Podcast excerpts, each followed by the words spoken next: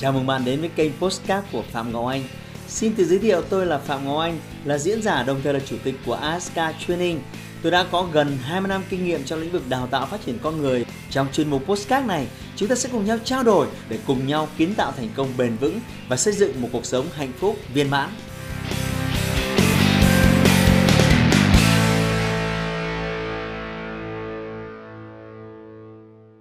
Chào mừng bạn quay trở lại với kênh youtube của Phạm Ngọc Anh. Tối ngày hôm nay chúng ta sẽ nói về một chủ đề mà những người ở tuổi 30 và cá biệt thậm chí một số người ở tuổi 40 vẫn thường xuyên đặt câu hỏi cho tôi.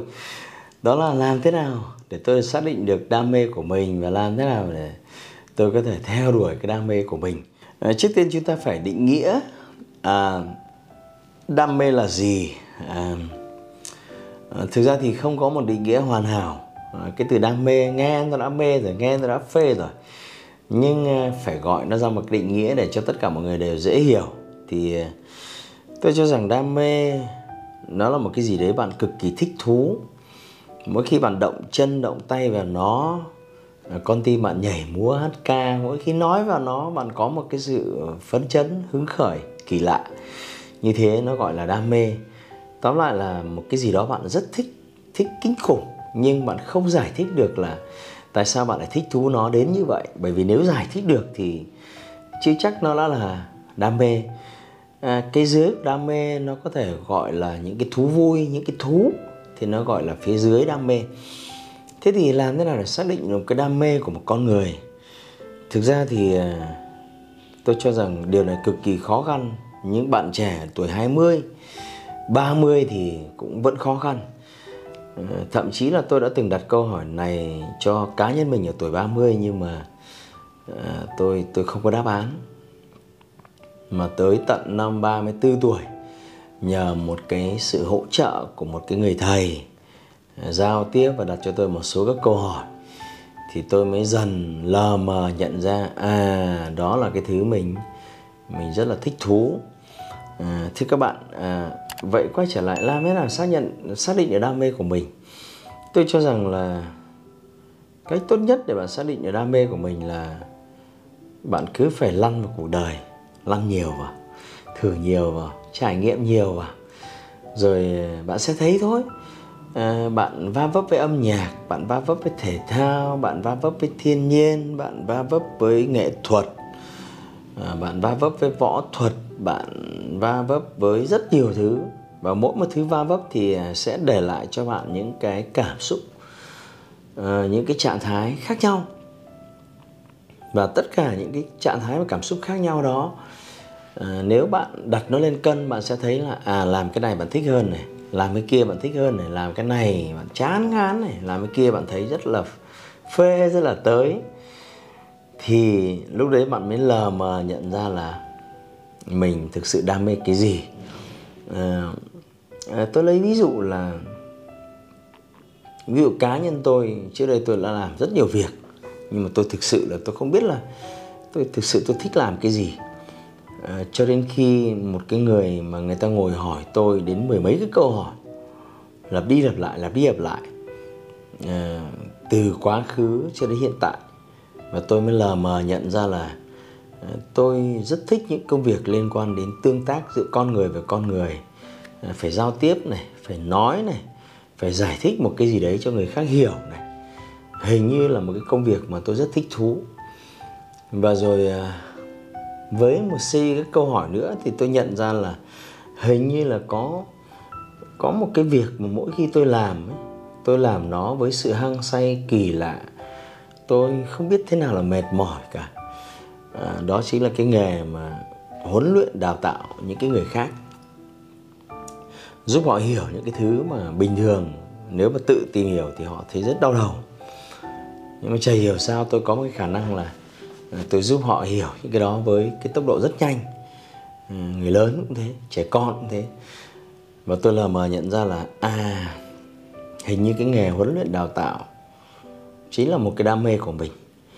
Thế thì khi bạn cứ quăng mình vào làm nhiều công việc khác nhau. Ờ, tôi cho rằng ít nhất là bạn làm khoảng ba, bốn công việc. Khi đấy bạn sẽ nhận ra là ờ, bạn bắt đầu đam mê cái gì. Thì cái này nó xuất phát thêm từ một cái thứ nếu chúng ta là cha mẹ rồi chúng ta nghiên cứu học thuyết đa trí thông minh chúng ta sẽ thấy là con trẻ cũng thế. Ờ, sẽ có những đứa trẻ yêu thích môn toán, sẽ có những đứa trẻ yêu thích môn văn, sẽ có những đứa trẻ yêu thích vận động, sẽ có những đứa trẻ rất là thích thú các môn nghệ thuật, có đứa trẻ thích ca hát. Mỗi đứa trẻ sẽ có một cái thích thú khác nhau và cái thích thú đấy là cái cái dấu hiệu ban đầu của cái đam mê sau này. Nó khiến mỗi một người chúng ta sẽ có những cái đam mê khác nhau. Thì nếu bạn có con em như vậy thì à, lời khuyên của tôi dành cho bạn là ừ, cứ thả cho nó thử vào những cái môi trường khác nhau. Ờ, thử nghệ thuật thử hội họa thử vận động thử âm nhạc. À, và quan sát thật là kỹ xem cái cái trạng thái của nó cái cảm xúc của nó nó nó có thấy thích thú với điều đó hay không. Và nếu chúng ta thấy nó thích thú thì um, chúng ta có thể ghi chú lại. Đấy là cái sự khởi đầu của của đam mê. Ví dụ như là ờ, cô cô con gái út của tôi thì ờ, cô ấy cứ mỗi lần mà nghe nhạc ấy là cô bắt đầu nhún nhảy rồi. Và cô có cái khả năng kết hợp rất là tốt khéo léo giữa âm nhạc và vận động. Ờ, có thể biên đạo ra một cái điệu múa và nhảy đi nhảy lại nó. Có thể học một cái bài nhảy với tốc độ rất nhanh. À, trong khi đó tôi hay là anh trai của cô bé thì làm cái điều đấy không không hề dễ dàng. Thế thì tôi cho rằng là với cái cái sự thích thú như thế rõ ràng là sau này nó có một cái xu hướng là dấn thân vào nghệ thuật và đam mê với nghệ thuật. Thì tôi chỉ lấy ví dụ là như vậy thôi. Thế thì quay trở lại làm thế nào? À, để tìm được đam mê và theo đuổi đam mê thì như tôi đã nói cứ cứ dấn thân thôi cứ thử thôi. Ờ, thực ra bạn có mất gì đâu. Cứ thử thôi. Mỗi một công việc bạn thử 6 tháng một năm hai năm. Và bỗng chốc đến một thời điểm nào đấy bạn bạn thấy là mình có niềm vui với công việc đấy có sự hứng khởi với công việc đấy thì đấy là cái dấu hiệu khởi đầu của đam mê. Và khi bạn có dấu hiệu khởi đầu đam mê thì à, hãy tìm cách à, gắn đam mê của bạn vào với việc à, kiếm tiền. À, tại sao không? Ví dụ như là bạn bắt đầu thấy rất là thích chụp ảnh thì ờ, tại sao bạn không quyết định trở thành một nhiếp ảnh gia để có thể kiếm tiền? À, bạn nhận ra rằng là mỗi một lần mà đối diện với màu với nước với giá vẽ thì bạn có cái sự hứng khởi nhất định. Tại sao bạn không vẽ và tại sao bạn không nghiên cứu về mỹ thuật ứng dụng để bạn có thể kiếm được tiền từ cái môn vẽ đó? Rồi à, có người thì rất là yêu thích vật nuôi. Ờ, tại sao bạn không nghiên cứu về việc là bạn có thể mở những công việc kinh doanh liên quan đến vật nuôi ví dụ như là khách sạn cho chó mèo ví dụ như là nghiên cứu về thức ăn cho chó mèo. À, tôi có một cái cậu học trò cậu ấy đam mê nghiên cứu về về chó. Và uh, rõ ràng là cậu ấy huấn luyện chó này cậu ấy chăm sóc chó này cậu nghiên cứu về phối giống cho chó rồi uh, cậu ấy nghiên cứu những cái loại thức ăn bổ dưỡng cho chó và thông qua những cái việc như thế thì cậu suốt ngày, hàng ngày cậu, mọi giây, mọi phút cậu đều gắn mình với với với chó. Và và đặc biệt là cậu kiếm tiền được từ việc đấy. Rồi tôi có một cậu học trò đam mê về cái môn chạy à, marathon. Đấy là thể thao. Và nó là đam mê đấy bạn ạ. Bạn không thể tưởng tượng nổi đâu, chúng ta chạy 3 cây 5 cây, chúng ta đã thấy mệt mỏi và chán. Nhưng có những người chạy 10 cây 20 cây vẫn vô cùng thích thú. Và thậm chí là người ta có thể làm điều đấy hết cả tháng hết cả năm ngày nào cũng như ngày nào với cái sự hứng khởi cao độ bất chấp nắng mưa thời tiết họ vẫn làm. Thế không phải đam mê thì làm sao họ làm như thế? Và rồi họ tìm cách uh, trở thành huấn luyện viên giúp những người khác chạy marathon. Họ tìm cách kinh doanh uh, những cái giày chạy marathon. Họ kinh doanh những cái đồ cho những người mà yêu cái môn thể thao này. Và bỗng nhiên là họ vừa theo đuổi đam mê và vừa gắn đam mê vào công việc kinh doanh của họ. Thế thì um, cuối cùng lời khuyên của tôi là nếu bạn thực sự thích một cái gì đấy uh, mà không theo đuổi nó thì thực sự là tôi cho rằng đấy là một cái tiếc nuối rất lớn.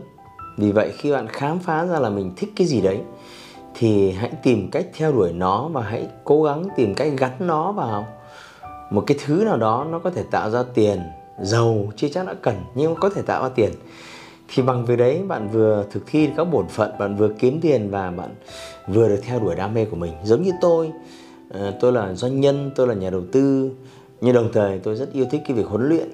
Và vì vậy, cái việc đứng trên sân khấu của tôi là niềm đam mê.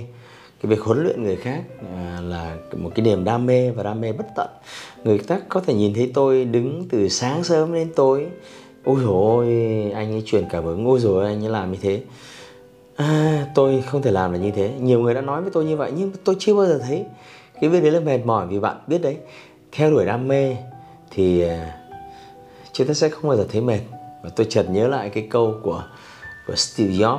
Ông nói là do what you love và love what you do. Khi bạn làm cái gì đấy bạn thích thú cao độ thì bạn sẽ làm nó với sự hăng say và tập trung rất cao. Bạn cứ làm một cái gì đấy hăng say và tập trung rất cao thì bỗng nhiên mà thời gian này càng ngày bạn càng thấy đấy là sự lựa chọn duy nhất. Và khi đấy bạn đạt đến cái sự tập trung tối đa. Và khi đấy bạn sẽ rất nhanh chóng lên đến đỉnh cao của một cái gì đấy bạn à, theo đuổi. Và với những gợi ý trên của tôi chúc cho bạn sớm tìm ra à, cái đam mê của cuộc đời mình và rồi theo đuổi nó đến cùng. À, xin chào và hẹn gặp lại ở video tiếp theo. Hãy like và chia sẻ postcard này để nó có thể tiếp cận và giúp ích cho nhiều người hơn nữa. Đồng thời nhấn vào nút theo dõi kênh postcard của tôi để nghe thêm nhiều nội dung hấp dẫn khác. Cảm ơn bạn đã dành thời gian lắng nghe. Chúc bạn thành công và hẹn gặp lại bạn trong những chủ đề tiếp theo.